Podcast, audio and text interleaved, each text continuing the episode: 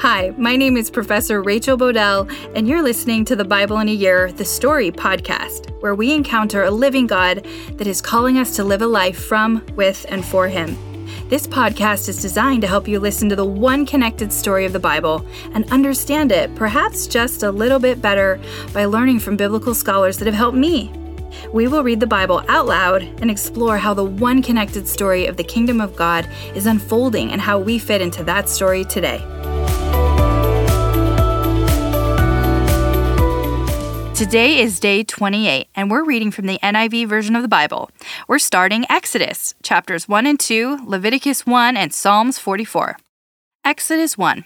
These are the names of the sons of Israel who went to Egypt with Jacob, each with his family Reuben, Simeon, Levi, and Judah, Issachar, Zebulun, and Benjamin, Dan and Naphtali, Gad and Asher. The descendants of Jacob numbered 70 in all. Joseph was already in Egypt. Now Joseph and all his brothers and all that generation died. But the Israelites were exceedingly fruitful. They multiplied greatly, increased in number, and became so numerous that the land was filled with them. Then a new king, to whom Joseph meant nothing, came to power in Egypt. Look, he said to his people, The Israelites have become far too numerous for us. Come, we must deal shrewdly with them, or they will become even more numerous, and, if war breaks out, will join our enemies, fight against us, and leave the country. So they put slave masters over them to oppress them with forced labor, and they built Pithom and Ramses as store cities for Pharaoh. But the more they were oppressed, the more they multiplied and spread. So the Egyptians came to dread the Israelites and worked them ruthlessly. They made their lives bitter with harsh labor in brick and mortar. With all kinds of work in the fields and all their harsh labor, the Egyptians worked them ruthlessly. The king of Egypt said to the Hebrew midwives, whose names were Shiphrah and Puah, When you are helping the Hebrew women deliver during childbirth, on the delivery stool, if you see that the baby is a boy, kill him. But if it is a girl, let her live. The midwives, however, feared God and did not do what the king of Egypt had told them to do. They let the boys live. Then the king of Egypt summoned the midwives and asked them, Why have you done this? Why have you let the boys live? The midwives answered Pharaoh, Hebrew women are not like Egyptian women. They are vigorous and give birth before the midwives arrive. So God was kind to the midwives, and the people increased and became even more numerous. And because the midwives fear God, he gave them families of their own. Then Pharaoh gave this order to all his people Every Hebrew boy that is born you must throw into the Nile, but let every girl live. Now a man of the tribe of Levi married a Levite woman, and she became pregnant and gave birth to a son. When she saw that he was a fine child, she hid him for three months. But when she could hide him no longer, she got a papyrus basket for him and coated it with tar and pitch. Then she placed the child in it and put him among the reeds along the bank of the Nile. His sister stood at a distance to see what would happen to him. Then Pharaoh's daughter went down to the Nile to bathe, and her attendants were walking along the river bank. She saw the basket among the reeds and sent her female slave to get it. She opened it and saw the baby. He was crying, and she felt sorry for him. This is one of the Hebrew babies, she said. Then his sister asked Pharaoh's daughter, Shall I go and get one of the Hebrew women to nurse the baby for you? Yes, go, she answered. So the girl went and got the baby's mother. Pharaoh's daughter said to her, Take this baby and nurse him for me, and I will pay you.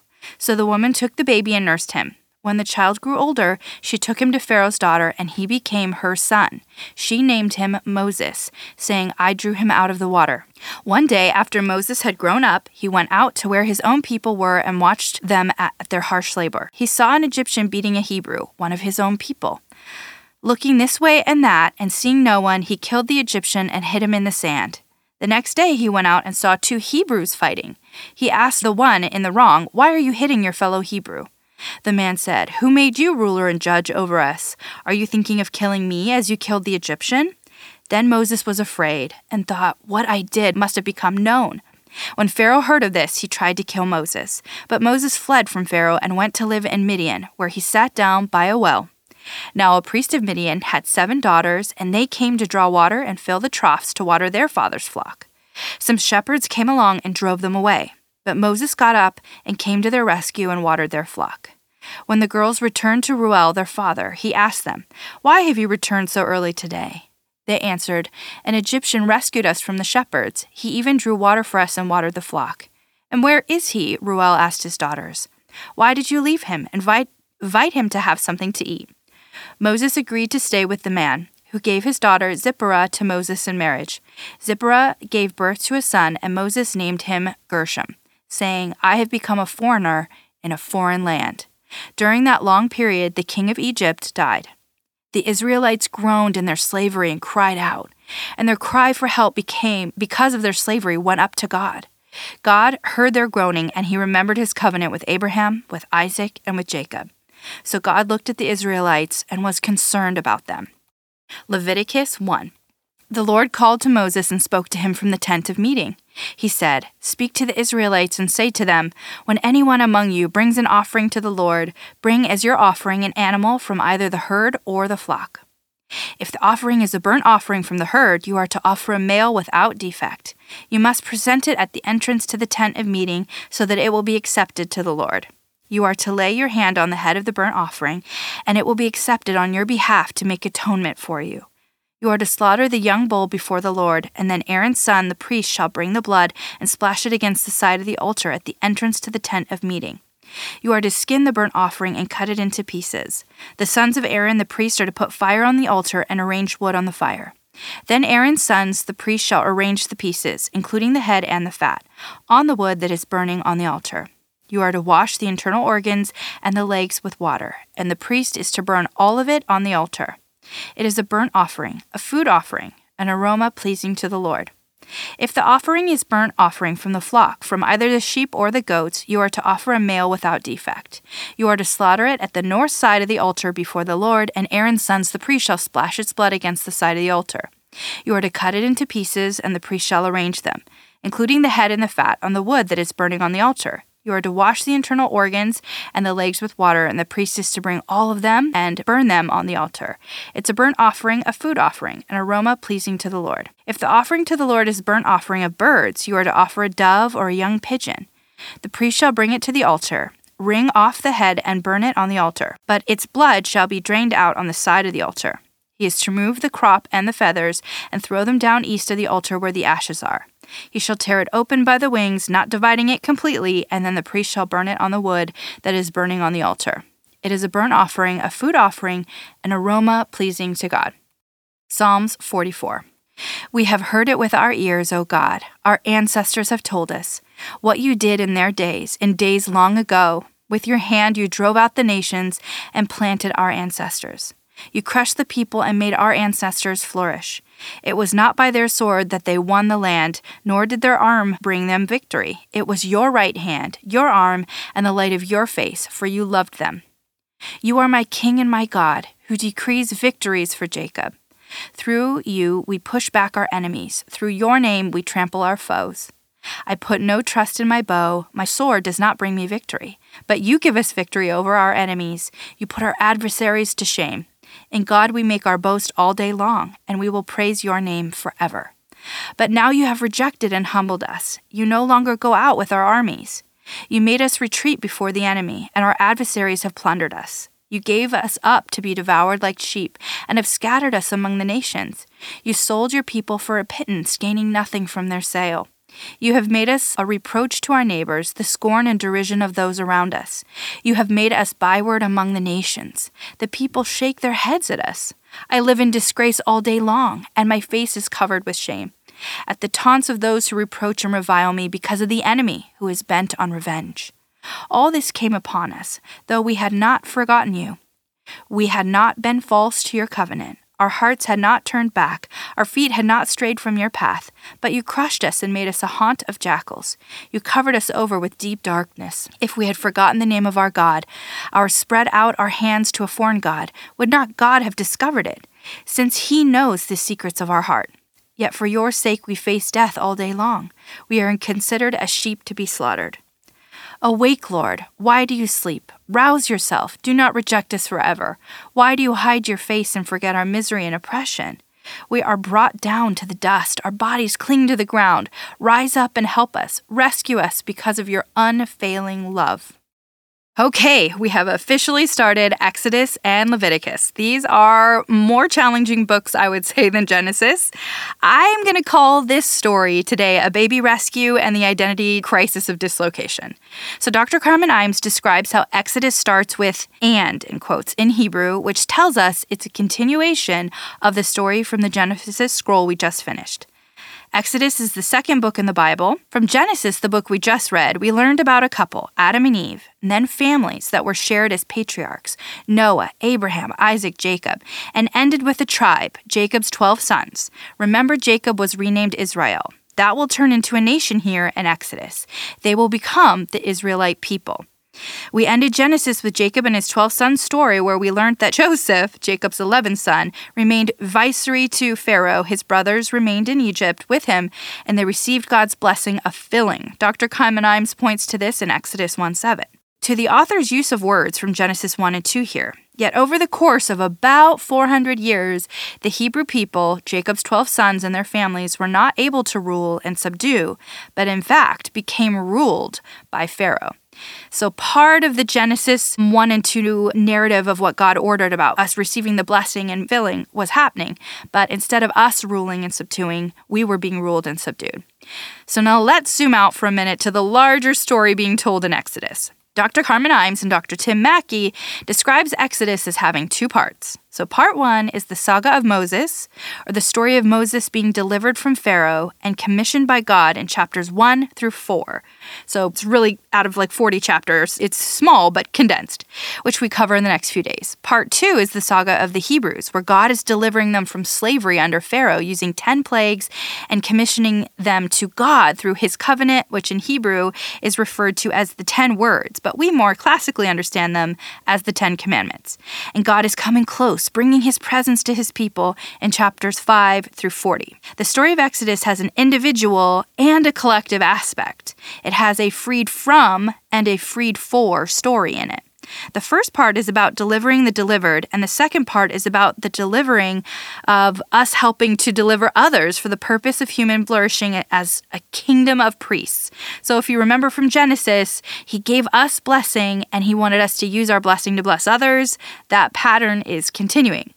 The whole book of Exodus is taking place in Egypt, but the first part in the story of Exodus from Pharaoh, and the second is the commissioning of the Hebrew people by God with a covenant and his presence at a place called Mount Sinai, sometimes referred to as Mount Hebron. Dr. Tim Mackie describes Pharaoh as worse than Babylon and King Nimrod from Genesis because he was not only rebelling against God, but oppressing people and God hears their call for help and responds. So now let's zoom back into Exodus 1 and 2, which we read today.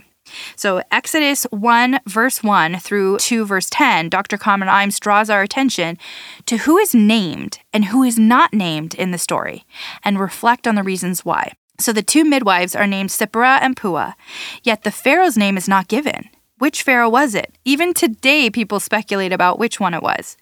Similarly, it didn't catch my attention until I took the Exodus Bible course with Dr. Carmen Imes through the Bible Project that there are two pharaohs in the story, which similarly had oppressive policies against the Hebrews. The first is when Moses is born, and the second pharaoh, the new one, is when he returned to mediate God's rescue of the Hebrews from the slavery under his Pharaoh. Dr. Carmen Imes considers the writing and the author's genius to suggest that not naming the Pharaoh might be a way of demoting Pharaoh and minimizing his importance in the story, making him more peripheral or muted and in the background of the story, while naming the midwives and their role in acting out in faith as a way to emphasize, memorialize, and place their actions in the foreground of the story. Likewise, not naming the pharaohs and letting their identities converge might also make them seem more mysterious and perhaps larger than life in this type of opposition to God and his people. So it seems that not naming someone might contribute at times to minimizing them, and at other times abstracting them to something categorically larger. Similarly, in this story, Jacob's 12 sons that we read about in Genesis are named because their families will become the new nation, centering them in the story as something important to what God is going to do here. More people are not named in chapter 2, and we'll come back to that, but let's attend to the rest of chapter 1 unfolding. Let's pick up the story where Pharaoh is afraid of the sheer size of the Hebrews in chapter 1, verse 8, and he worries about them rising up to war against him. Particularly so, he is oppressing them so severely as slaves. So this Pharaoh tried to take wisdom, which is interesting because his strategies, in quotes, are subverted and thwarted at every turn. And Dr. Carmen Imes contrasts how this Pharaoh tries to take wisdom, and in Genesis 41, a Pharaoh from that time acknowledges Joseph's wisdom not his own, giving Joseph a portion of authority and control because he's wise. It has this echo like effect, pointing back to the tree of life and tree of knowledge in, uh, from Genesis 2, where we go to accept God's wisdom, trust, and follow Him, or are we going to take our own and create our own sense of wisdom and what's right and wrong, like Pharaoh's doing here? Dr. Carmen Imes points to the fact that the narrator of Exodus gives lots of clues to how Pharaoh's actions actually lead to counteractions which completely undermine his goals. Also, just a note on context if you remember from the Joseph story, to survive the famine, Joseph had all the people Egyptians, Hebrews, everyone give their animals and land and basically centrally own everything and have everyone work for Pharaoh. Yet, you'll remember the signposts in the last story that the Egyptians were disgusted by the Hebrews. And in this story, we are seeing that has become a full blown racist oppression of the Hebrews. And the pharaohs saw themselves as gods, and the slave work was largely building up storehouses of provision to give sacrifice to pharaohs even long after they are dead. Their force to labor was not only to oppress them, but to prop up a false religion. This is so far away in contrast to what God wanted from the creation story. He is a God of order, not chaos and oppression, and He wanted His people to worship Him through a close relationship to Him, purposeful work and creation care, to rule, subdue, and receive His blessing of filling and multiplying, and provision and progeny that blesses all of creation. God gives us a portion of His power and authority to bless others, where Pharaoh takes power and authority, people's freedoms, forces their worship, and oppresses them through grueling labor to keep them from flourishing or rising up to their God given purpose. God is and will respond. So, zooming in, Pharaoh doesn't seem satisfied with oppressing them. That's strategy number one. His fear, rightly so, grows, and he doesn't want the Hebrews to grow an army, so he called the midwives to kill the firstborn babies. Strategy number two. And these women undermine Pharaoh, saying the Hebrew mothers give birth before they get there. And so Pharaoh moves to strategy number three, commanding the Hebrew baby boys to be thrown into the Nile River. So dark. Uh, then there's this tale of these three daughters and a use of Hebrew words and phrases about seeing and seeing something that is good, which echoes back to the creation story where God saw that creation was good. And here in Exodus in verse 2, chapter 2, verse 25, chapter 3, verse 7, and in chapter 3, verse 9, God is looking and seeing they, this mystery and, and their suffering, the oppression, and God is concerned and will respond. We also read that the daughter of Levi, in quotes, saw that he, which is, we know is Moses, was good when she had him in chapter 2, verse 2. She had the eyes to see God's goodness. Dr. Carmen Imes describes this wording as much more than just a mother loving her baby, as we generally and genuinely understand humanity to work. But this seeing, in quotes, was connected to God. And likewise, in chapter 2, verse 4, the baby's sister sees, in quotes, what is happening to her baby brother in the Nile River. Note the sister is Miriam and the baby brother is Moses, but they are not named yet in the story. We also know from other verses in Scripture that Miriam is about six years old. She's the oldest, and Aaron, Moses' older brother, is about three years old, because Aaron was the firstborn. But the second oldest, and Moses, is the newborn. Also, note that the daughter of Pharaoh sees, in quotes, the basket and sees, in quotes, the baby and feels sorry for him. Dr. Carmen Imes describes how this thread of seeing points to seeing that something is good in Genesis as God did. It is a type of seeing God's will and God's ways, seeing God's goodness, wisdom, and immutable character, even when it is not culturally desirable or obvious in that time. And then the sacrificial love of the mother, her trust in God, the compassion of Pharaoh's daughter, the attentiveness, loyalty, and courage of Miriam, the six year old sister. They all act at great risk to themselves. These women are a part of God's story of delivering the deliverer. They help to deliver the one who will deliver the Hebrew people. This has a cool foreshadowing effect to what we know happens in the New Testament, where Mary delivers the deliverer. She is the one God chose, and she is the way God chose to be delivered into our midst, to be cared for and raised by a woman and grown up to deliver us all, to become the wounded victor promised in Genesis 3:15. God so frequently chooses the weak to lead the strong. Another interesting insight that Dr. Um, Imes points to is the Hebrew language connection to Moses being put into the basket in the Nile River and Noah in the ark. The Hebrew word tabah is used to reference Noah's ark in Genesis 6:14 and Moses' basket in Exodus 2 verse 3. This deliverance, this rescue by God, and identification of destruction by water is made clear. Likewise, the river Moses is placed in is described as a place where he is put in a river amongst the reeds, and later the Hebrews are delivered across Yam Supah. This Hebrew word means a sea of reeds. Yet most Bible translations, including the NIV, called it the Red Sea. But it's interesting to note that's not what the Hebrew author called the sea. Not that this sea isn't real, and perhaps the Red Sea or several other adjacent seas, but the author seems to be focusing on tethering the theological relationship between how God delivered the individual, Moses, and commissions the individual into the rescue mission of others on his behalf. It's also interesting to note that the Nile River is a place of blood in the sense the babies will were killed here. And we don't know how many, but in any and all cases, really dark. We also know that Pharaoh's daughter was bathing in it, which is kind of weird, interesting, I don't know, because they did have indoor plumbing at this time. And some speculate it was because she was perhaps infertile and Hapi, the ancient Egyptian god of the Nile River, was considered the personification of natural fertility. Or maybe she was being present, called to be a part of a rescue mission. Maybe, just maybe, she was not indifferent, but incredibly troubled at the idea that Pharaoh would kill babies. Maybe if she was infertile, this exacerbated her sensitivity to the preciousness of children and life. Water throughout the Bible can be an instrument of chaos and a vehicle of deliverance. It's somewhat similar to the concept of darkness, that is often described as something chaotic and evil, but it also can be used for solitude, defense, and deliverance. The point being, God is sovereign over the water and the darkness. I love how Moses' mother was able to nurse him, but I still had a hard time with his separation from her into Pharaoh's house. It made me feel similar to the Joseph exile from his family and adoption, in a sense, eventually, into Pharaoh's family. Pharaoh's daughter named Moses, which in Hebrew means the one who draws out. An Egyptian just means son of dot dot dot. There's more clarity in his Hebrew identity than in the Egyptian one.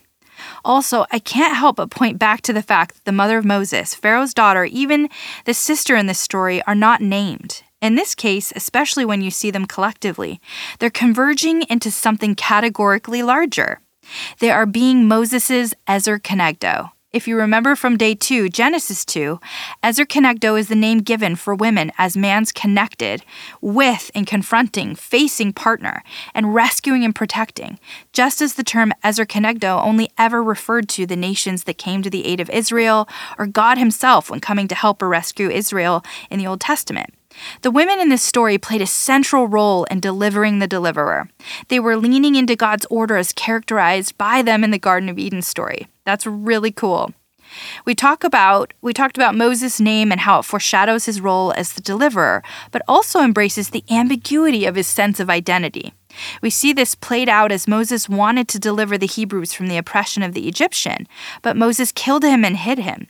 Consider who would be blamed for this. Most likely, the Hebrews. Then, in the next conflict, the Hebrews fight each other, and Moses again wants justice, but the Hebrews confront him with who, who his identity is and what gives him the right. Who are you? Moses cannot answer this, and coupled with the fear of Pharaoh killing him, he flees to Midian. Again, in a third act, Moses rescues a group of female shepherds from other shepherds by a well, of course, and we learn that one of the females, Zipporah, becomes Moses' wife, and she's the daughter of the Midian priest and shepherd Reuel Jethro. Moses states he is a foreigner in a foreign land. He is certainly feeling an identity crisis and a sense of alienation and dislocation from home. But he isn't quite sure whose he belongs to or where home is. I think we can all relate to this in one way or another at one time or another. Now, we don't know for sure what Jethro was a priest of, but we have been learning what happens at wells, brides and grooms meet. They marry and have a son named Gershom, and we learn that the king of Pharaoh of Egypt dies. We also read that God sees and is con- concerned about the Israelites. Similar language to the women who rec- rescued Moses in their first part of the story. And now God is going to rescue his people. Right? So it's like zooming in, zooming out, this individual personal relationship, and then something bigger, a big nation. Similar in structure to Exodus, where there's a first part that is about freeing from, and the second part, which is about freeing for, Leviticus has two parts. The first is about our individual restoration and redemption as a kingdom of priests, and the second part is how to represent and invite others to be a nation of priests. Note, it isn't about being saved or having a right relationship. The covenant provides for this in the Old Testament, and Jesus' fulfillment of that in the New Testament.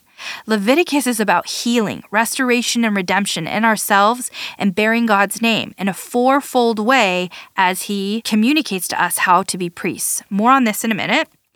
We also read Leviticus 1, which Marty Solomon and Brent Billings describe as a story about being a treasured possession it's like wedding language, and you will become a kingdom of priests. Not a kingdom with priests, they point out, but a kingdom of priests. So we have to learn what a priest is. This is a book that describes priesthood. Leviticus seems like a big book of laws, but chapters 1 through 7 are all about atonement, sacrifice, first the cost of it. In marketing, we don't usually start with the price, but God is making sure there's no bait and switch here. The cost is clear up front. It's the pledge of allegiance to yield our freedom to our Creator, to step into the only type of freedom that leads to the fullest type of flourishing and our truest purpose. After atonement, we are right with God. This is important because following the rules won't make us right with God. This is a missional call that all nations would be blessed through God, not about being saved or retiring to some abstract heaven. God is saying, You and I are good and in a relationship. This then becomes about being a part of His C suite or leadership team on earth to restore and redeem His kingdom that is alienated and dislocated. Marty Solomon describes the next part of Leviticus as a priest witch or a priest sandwich. Chapters 8 through 10 is going to be all about the priesthood, what they should wear and do. They're held to a higher level of expectation on sexuality and dress. The do's and don'ts are shared. It's like after you join a company and they share their values and they expect you to uphold as an employee and how to act with their customers. It might also be like a brand book where the colors are shared in continuity and architecture so that the outside world sees your heuristics, your aesthetics, and knows whose you are and what you are all about. And they have an expectation. There's like a promise in there. And then chapters 21 to 22 describes what happens when a priest screws up by not treating their role or as set apart, but as trying to be common and without differentiation. It's like not following the brand book or value statements your company gave you. This confuses the outside world and moves in the opposite direction of restoration and redemption. In Exodus 19:6 and 1 Peter 2:9, God's people are described as a kingdom of priests individually, and we are described as a holy, meaning set apart nation collectively. Leviticus describes how we need to participate in the fourfold role of priesthood. So, what is that? I'll summarize it because we're going to get deep in it. Number one, put God on display. Differentiation, giving brand, positioning, insight. We're holy, which doesn't mean perfect. Kadosh means we're set apart. If we don't do this, we're trying to bring attention to ourselves as a God or blending in by worshiping whatever other idols are popular to the people we want to worship and be loved by. So, differentiation, putting God on display, is critical. Number two, do we help people navigate? Can we explain atonement and that they can be right with God? And number three, do we intercede on behalf of others? Sadly, it seems like we are most interested, most often, in judging and drawing lines and saying why and who is not following the laws or rules and can and can't be a part of a group. When number three, our number three purpose and goal as priests is to intercede, stand in the gap between God and the world, and go back and forth in this intermediation. We need to spend our time, our heart, asking for grace and interceding is both functional and instructive to ourselves and those watching us. So we'll learn more and more about that. Number four, and lastly, do we distribute resources to those in need? Not just, you know, think pastors or church only, but think about you and us as priests. I know it might seem weird, but bear with me on this thought exercise. Think about how you take a salary and then you use some for yourself for sustainability, but then give the rest to those who need it. Then in chapters 11 and 15 and 17 and 20, there are rituals shared giving regard about eating kosher, kosher clothing, and disease rituals, about wearing blue robes and not eating pork, because God wanted them and wants us, but perhaps not in the same way, to be different, to be differentiated. Is there something magical about blue or inherently wrong about pig and so on? That's not what I think it's saying. He's saying it's giving you these laws to set you apart from what the nations are around them because I'm in marketing, for me, that, that just kind of sits in a way I understand when you want to differentiate, brand something from other things. I want you to be different, God says. In chapter 23 and 24, how to have a party this is so cool. This is important to him. Call back to Genesis 1, the festivals, the seasons, the rhythms, six major festivals. Um, one is a bit more solemn, the rest are more, five of them are celebratory that we'll learn about.